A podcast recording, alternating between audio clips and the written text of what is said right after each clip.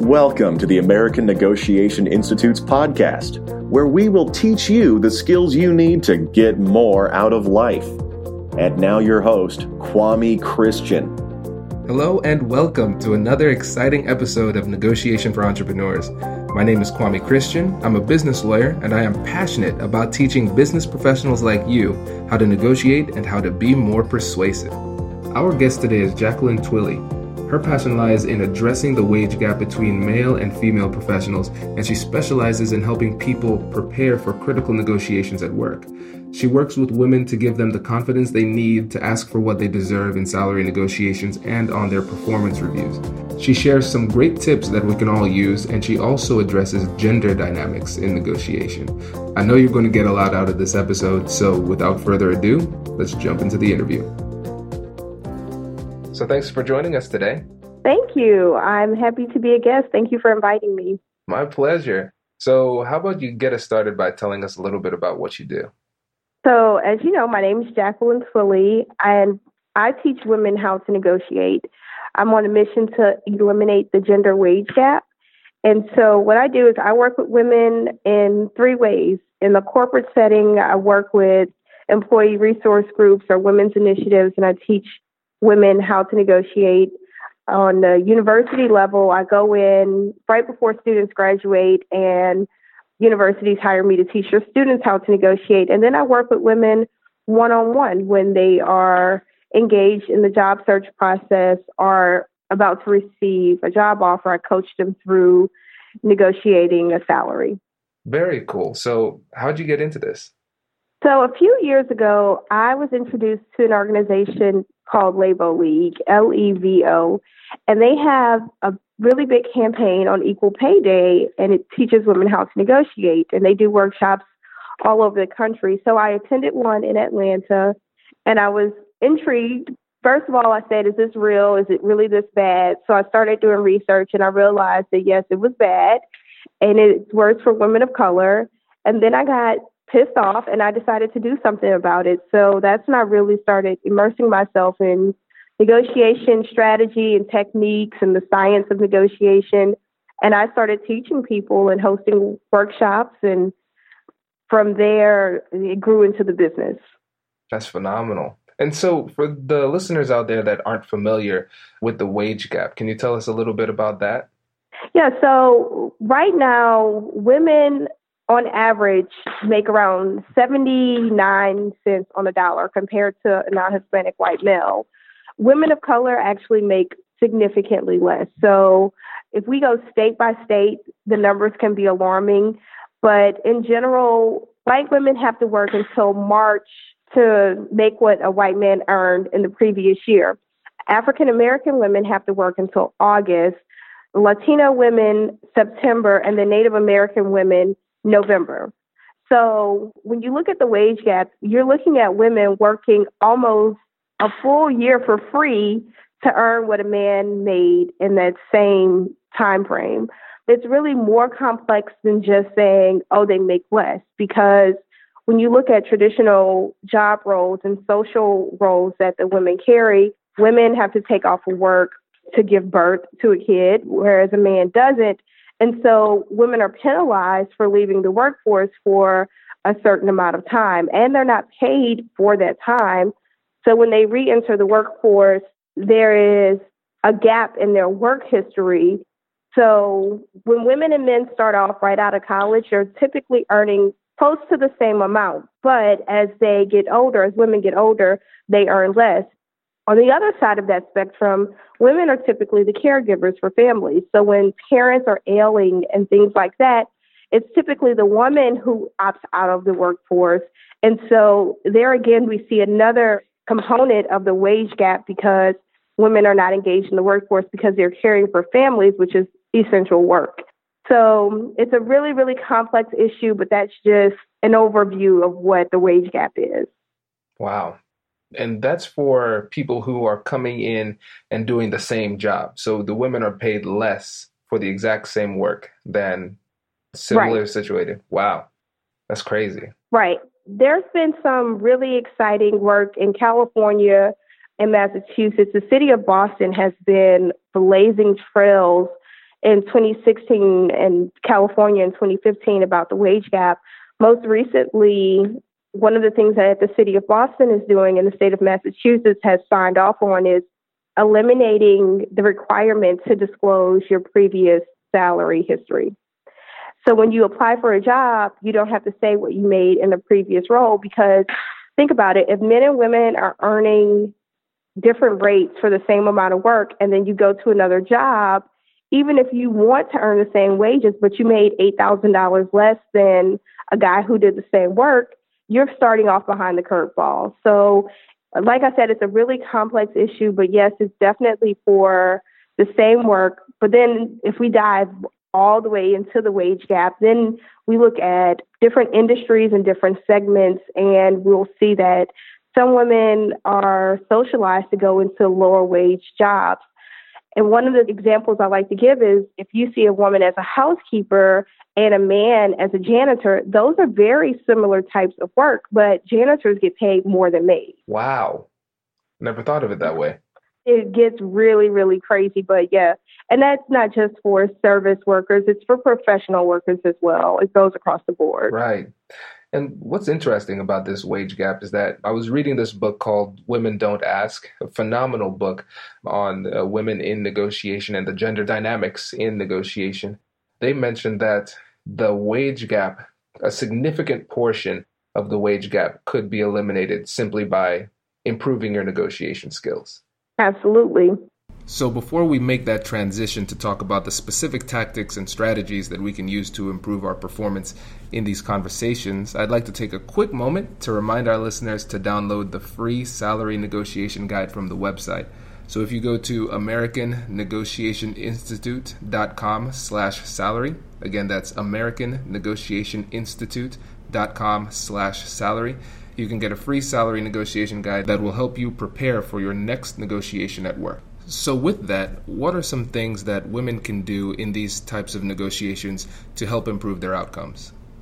The first thing is just ask for it. A lot of times, and I'll use myself as an example, I remember my first professional job with benefits where I didn't have to be on my parents' insurance anymore. I knew that I could do the job. I knew that I could like kill it. I was very confident in my ability. But when I got the call for the job offer, I remember I was sitting in my Jeep Liberty in front of my apartment complex and I got the call. I recognized the number because I had been, you know, multiple interviews. And he says, Hey, Jacqueline, we want to offer you the job. And I started screaming, Oh my God, not out loud, but to myself, Oh my God, thank you so much for picking me and giving me a job. And so I paused which is a negotiation tactic, but not because it was a tactic, just because, you know, I was having that internal screaming moment. and then he said, Are you there? And I said, Yeah, I'll take it. And boom, just like that, all of my negotiation power was gone. I just accepted the job just because I was so happy to have the job. Now, I find that that's the case with a lot of the women that I work with. We're so grateful for the opportunity that we just give up the power to negotiate. So we don't even engage in the conversation. And when I talk to people, women all over the country, and I tell them it's very rare that the first offer is the best offer, they are blown away. And so I think it's partly um, educating women that they can negotiate and that they should be negotiating when they receive an offer. That's a great point. But I think it can be tough for people in that situation when it feels like, wow, I just won the sweepstakes. you know, like they picked me. What should they say in that situation? Because you paused, which is typically good, but then what comes on the other side of the pause if you were to go back in time and do that the right way? It starts with the internal self talk, right? Because I'm sure I'm not the only one who talks to myself and has that that moment of oh my God, yes, thank you. I'm so happy to have this job. So it starts with going through the entire process, the interview process, knowing this is what the market rate is. These are the skills that I have to offer. This is what makes me unique. And this is why I'm an asset to this company. And when you get to the point where they say, you know, this is how much we're going to offer you, then the first thing you should do is take a second to pause. If you need to have that moment, what I advise women to do is change your self talk instead of saying, oh my God, I'm so lucky I have a job, change that into, yes, okay, I got this. I'm going to go in, I'm going to kill it, I'm going to do a great job, I'm going to be passionate about my work, I'm going to exceed expectations. And just that part of the mental shift helps you to be more confident on the other end. So, confidence, we can tell over the phone and face to face if a person has it or not. So, if you come back to that side of the conversation with the person who is extending the offer to you and you say, you know, I'm really excited. I know that I can come in and hit the ground running and within nine months or eight months, whatever is realistic for your industry, you know, I can be up to speed and contributing at full pace. Let's talk a little bit more about the salary and the total package. And I don't want people to get just hung up on the salary part because it is a total package that makes the difference, right? Absolutely. So, with that, when you go back into that conversation and you say something like that versus, yes, I'll take it, yes, I'll take it is more like, I'm lucky, yes, whatever. But when you tell them, okay, let's talk more about the salary and the total package, you're letting them know, yes, you're interested. You just reaffirmed to them that you're excited, you're going to hit the ground running, you're going to contribute to the team. And now you open the door for them to say, okay.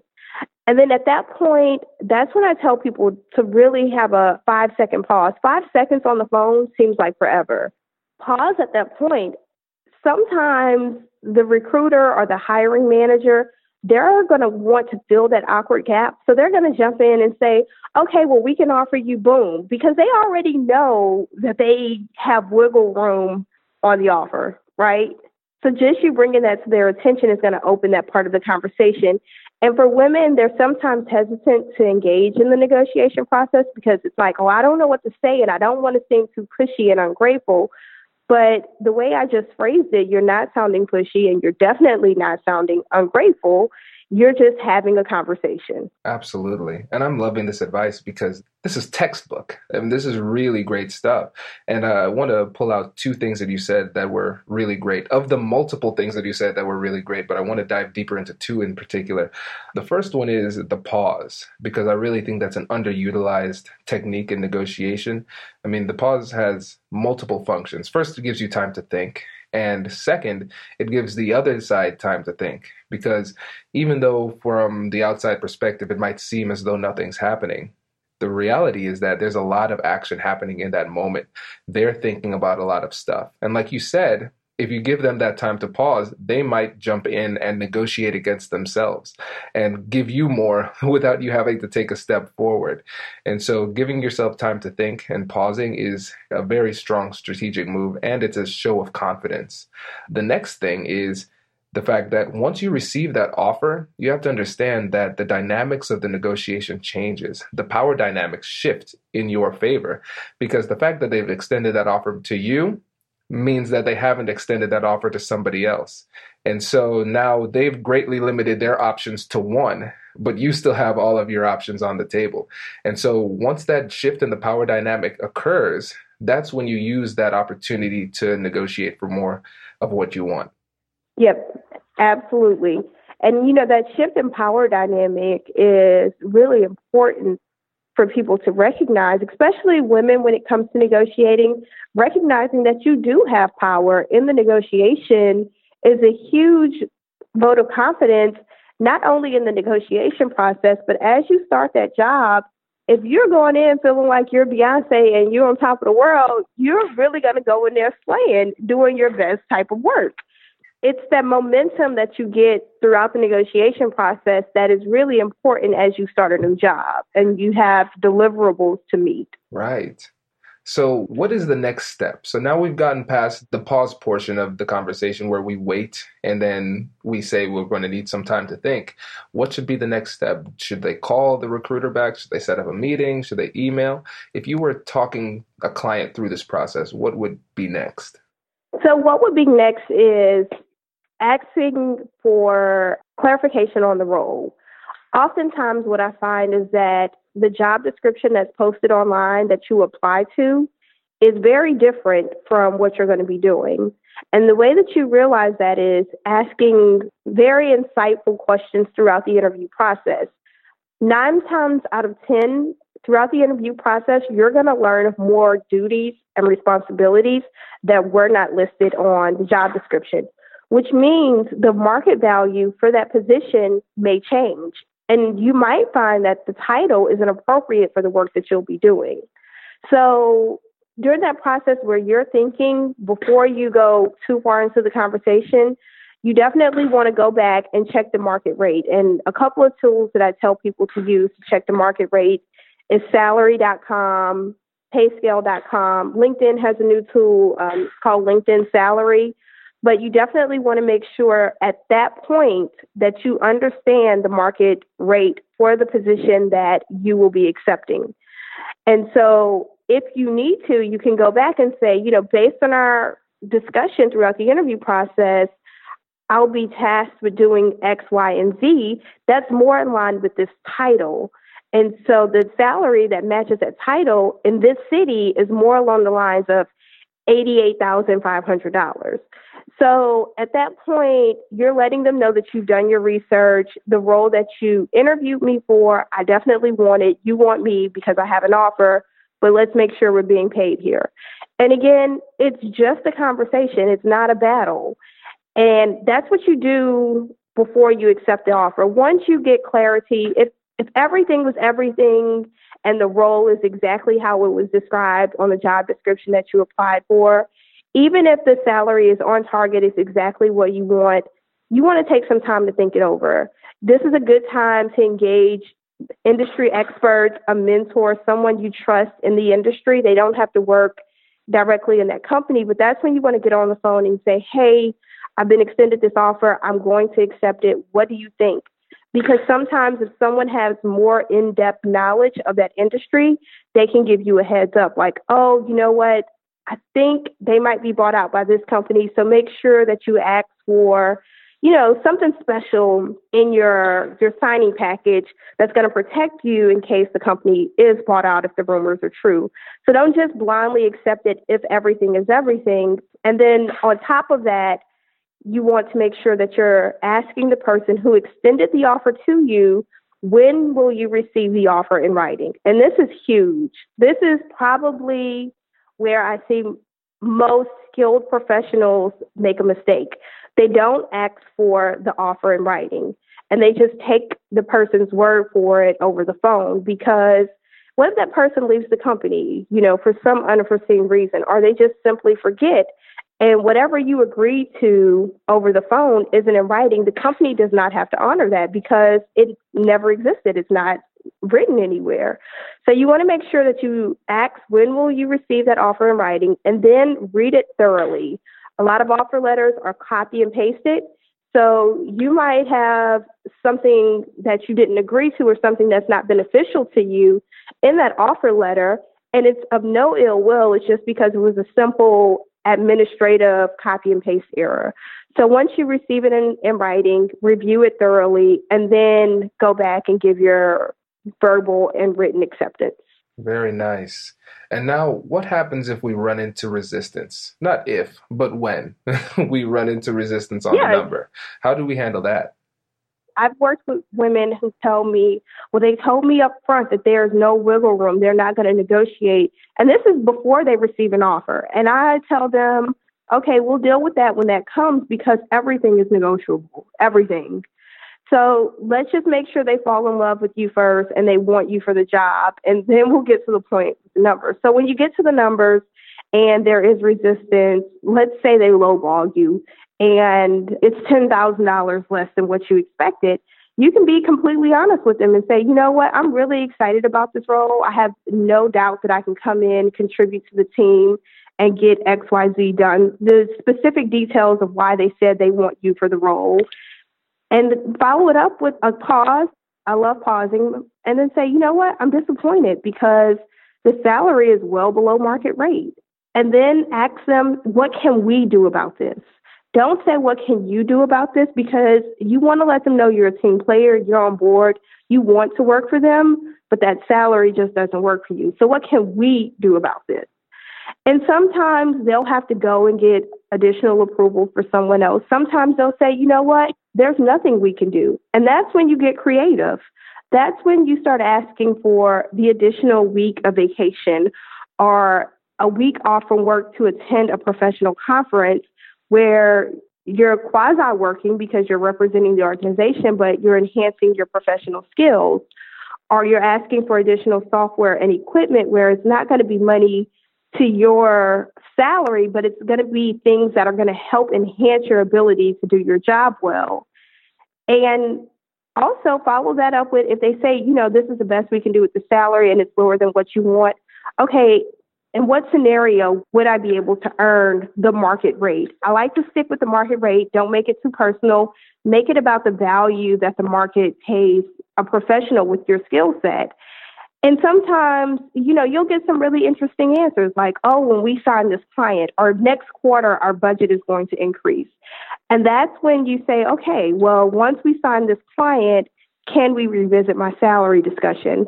In most cases, they'll say yes. In most cases, if they say, you know, next quarter, we can do this, those are the types of things that you want to have in black and white on your offer letter once you accept it. I love it. That's perfect. And there are a couple of things I wanted to tease out here. For the new listeners, I want to let you know that one of my favorite things in negotiation are open ended questions. Jacqueline, you gave a great one. What can we do about this?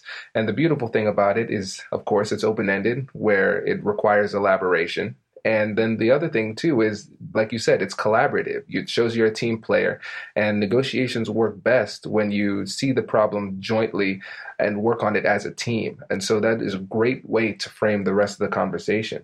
And then another thing that was really high level that you put in there was the question of what scenario would allow me to make the market rate. Because essentially, what you're doing is you're pre negotiating your next raise. Because at that time, they're going to lay out some of those things. And then you say, okay, when I meet those things, I expect to have a raise. Of course, you don't say it like that, but it puts you in a better position to have that raise. And like you said earlier, what you want to do is follow up in email so you can see it in black and white like okay this is the scenario where i could reach this rate. So you can always go back to it when the future conversation happens. Absolutely. Yeah. And another thing too when you said get creative you said it the timing was perfect because when you have reached the extent that you can on a certain issue, once you realize I may have maximized my value in salary, that's when you start to go to those fringe benefits, those things that are a little bit more intangible. So you start talking about healthcare, vacations, parking spots, titles. I think titles, uh, that's an often overlooked piece of value that you can claim. It's free for them to give, but it means a lot to you. So think about all of those things that you can put together in this package to maximize value for you and for the company. Right. And I want to share a personal story here because I know this is overall positive tone, but sometimes things go completely different and you don't get anything you want.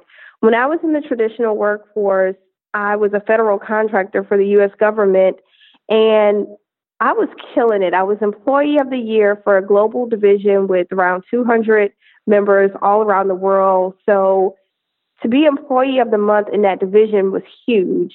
When the government shut down a few years ago, I was one of the people who had to go to work every day. They called it quote unquote essential personnel.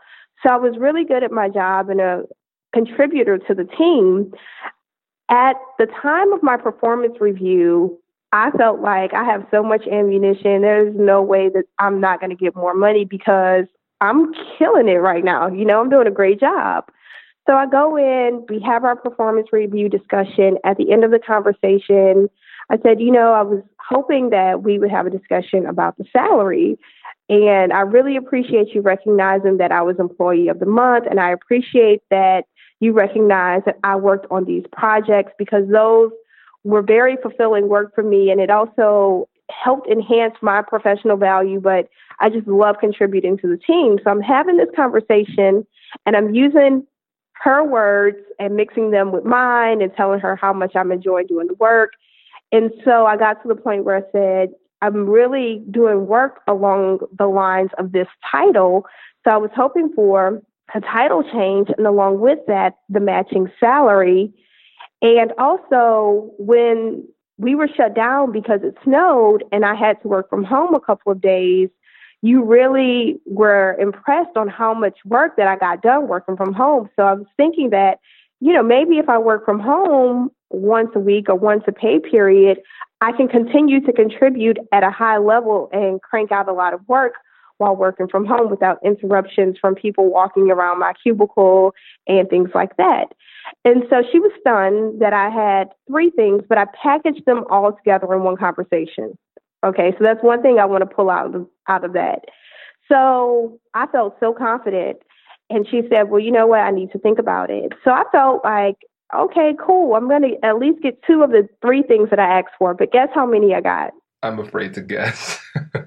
I got nothing. Oh. Nothing at all. No raise, no title change, no work from home days. I was bummed. I was absolutely bummed, but I didn't go back to work and start bad mouthing her my work performance didn't decrease. I continued to do excellent work. I continued to have a positive attitude. So a few weeks later, I got a bonus, not a raise, which was great. And then several months later, I got an email saying, hey, you can work from home, but the only day that we can justify you working from home will be Fridays. So every Friday, work from home. And I'm thinking, this is a joke because I worked with a lot of pranksters. So the next Friday, I show up to work and she's like, What are you doing here? You work from home on Fridays. I grabbed my purse and my bag, my laptop so quick, and I was out the door. I'm like, Yes. the point of that story is every negotiation isn't going to go the way that you want it. Even if you say everything the quote unquote right way, even if all of the odds in your opinion, are stacked in your favor, sometimes the timing just isn't right. So don't be quick to be like, I'm out of here, I'm quitting, I'm getting a new job. You know, assess the situation. When you're not emotional, make a very well thought out plan on what you're going to do next. But then on top of that, sometimes, you know, just like my situation, you might get other things, but it might just be a few months later. So don't be so impatient when you don't get things that you want right out of the gate. I love that example because it's like you said, it proves that negotiation isn't, it's not a formula. You know, you could do everything right and still end up with the result that you didn't want. It's a framework. It puts you in a better position to get what you want that reminded me of one of the stories that my friend told. He was working at a bank and he asked for more. He was making about 80,000 and he said, "Hey, you know, I've been doing pretty well. I've been as a result of the work that I've done, we've made significantly more money. I was hoping I could get a raise." He approached that conversation, had it in a professional way. They said, "No, sorry, we can't find the money to give you a raise." Which is funny because they're a bank, but I digress. And so he realized that his value in the market was higher than what he was currently being paid. And so he used the walk away option. And I think that's an option that a lot of people fail to utilize. You know, sometimes it takes walking away. If you genuinely believe that you would be in a better position somewhere else, you have to be willing to walk. And he was walking genuinely with the belief that I'm just going to a new place. But once he said, I'm leaving for a new job and the salary is about 110, miraculously they came up with an additional 40,000 and so so he ended up staying and his salary is now 120 and so a lot of times they need to see that you're willing to leave because these jobs sometimes can take you for granted. And so if you show that you don't need them in certain circumstances it could be a good negotiation point. Again i wouldn't bluff if you really don't want to leave, don't threaten to leave. But if you think that your market value is better, don't be afraid to leave either. Oh, yeah, absolutely. I agree with that 100%. And the key there is people have asked me, well, I just want to tell them this to see what happens. And I I tell people with extreme caution, you want to do that with caution because what if they really cannot and they say, you know, it's been a pleasure for you to work here and I wish we could. And now you don't have a job and nothing to fall back on. So you definitely want to use that with extreme caution. The other thing is there's been some research that shows people who, once you get to the point where you were happy with your job, you didn't get the money that you wanted, and then they, like in your friend's situation, they come back, they miraculously have found the money, and you stay, it says that within six to nine months, you're probably going to leave. Hmm. So you definitely want to think about this. It's definitely not a knee jerk reaction. It's something that I like what you said. You want to assess your market value and be really honest with your skill sets and the market rate, making sure that you're going to earn, you know, a, a fair amount. But you do want to do that with extreme caution because once you get that ball rolling and your employer says, oh, they might be willing to walk, then you might receive some type of backlash in the workplace, which is one thing that we haven't talked about yet, which I would like to touch on is women, when they're negotiating, oftentimes will experience backlash when asking for a title change, a promotion, a raise, and even negotiating salary. It's really important that the language that you use is collaborative because that reduces the backlash that you can experience. That's a great point. Couldn't have said it better myself.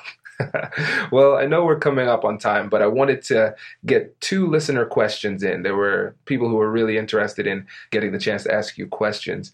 So this question is from Stacy from Charlotte, and um, she is a recent graduate and she's moving into a new industry. And so her question is, what is the best way to position yourself as a value adder to a new company, even though you don't necessarily have the experience suggested for the position? In that situation, would negotiating for a higher salary be in vain? That's a great question.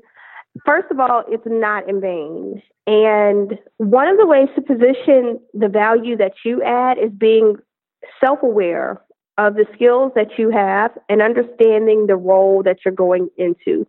So it's really important throughout the interview process that you're asking probing questions to find out why is this position open? Why is this a pain point for the organization? Because the more you understand why this role needs to be filled and the type of work that you're going to be doing, you can better articulate the value that you can add. And so throughout the interview process, some of the things that you might want to say is, oh, I can definitely do that. In college, I had this experience and this was the result. Interview um, world, there's a technique for answering interview questions called the STAR technique. And it's where you talk about the situation, task, action, and result. And that really comes in handy with negotiating because you're talking about a specific situation, but you're always ending it with the result. And the more you can talk about your results in the interview process, you're building your bank of value, the value that you can add to this organization. But again, you have to be really clear on their pain points, the reason why the position is open, and then being able to articulate how you can solve a problem based on a similar situation that you have been in. And so it's not in vain to go for the salary. And it also is a vote of confidence on your behalf for you to negotiate your salary early on. They're going to recognize how confident you are in your ability based on one, the results that you shared from your past experiences, even if it was a college project or an auxiliary group or sorority, fraternity, or in college job, being able to articulate that well is going to be your value add. Nice. And then our next question is from my friend Naveen here in Columbus. And he asked, What do you do if you're having a conversation with a company? You interview, things go well, and then you don't hear anything from them or maybe you just are stating interest and then you don't hear anything from them. And I guess the technical term for this is being ghosted by a company. What advice do you have for um, job applicants who are going through that situation? So that's a great question and very appropriate because we're coming off of the U.S. holiday season. And so I've received so many emails and phone calls from people saying, well, I was engaged in the process and then it just fell off. One of the things that you have to remember a lot of times, especially if you're working directly with a hiring manager, it's not their full time job to hire people. They have other duties and responsibilities. So don't take it personal because what if a server went out? Or what if their building caught on fire? Or what if someone in their company passed away unexpectedly? Then that changes the, the dynamic of their organization and they have to do things. In the US, between Thanksgiving and New Year's, the hiring process slows down because a lot of people are taking time off for, for work. It's use it or lose it time. So most companies, larger organizations, give their employees somewhere around the second week of January to take all of their vacation or they lose it. So you have so many people taking time off Someone may have taken off for Thanksgiving. Someone may have taken off at the beginning of December. Someone's taken off mid December, first week of January. So there's multiple people who are involved in the interview process that are going to just be out of the loop. And so it won't pick back up until mid January. But this can happen at any time of the year, not just the holiday season. So keep in mind that it might not be you, it might be internal factors into that organization. Now, the other thing is maybe they decided that they no longer need this person. Maybe someone on their team stepped up and said, you know what, I can take on this extra work and it's only a temporary project. And so they just drop off the map and stop communicating with you because someone has picked up the slack. And then in another situation, you might not be the best person for that role. In that case, if your curiosity has already been piqued and maybe you were a passive job seeker, maybe you weren't looking for a job, they reached out to you, maybe it's a good time to go ahead and fully engage in the job search process. And keep in mind that even though on paper this seems like a great opportunity for you, it might not really be a great opportunity at the end of the day. And I'm a firm believer in what is for you is going to be for you. But don't waste too much time on a job if they're not giving you feedback. If they have went dark, completely dark on you, within two weeks, if you were expecting to hear from them, it's appropriate to send them an email and then I would even send one email after that, but I wouldn't send a third message. For some companies, I've seen hiring managers say they like the job seeker to quote unquote beg them. So if you reach out three times, they might give you the job.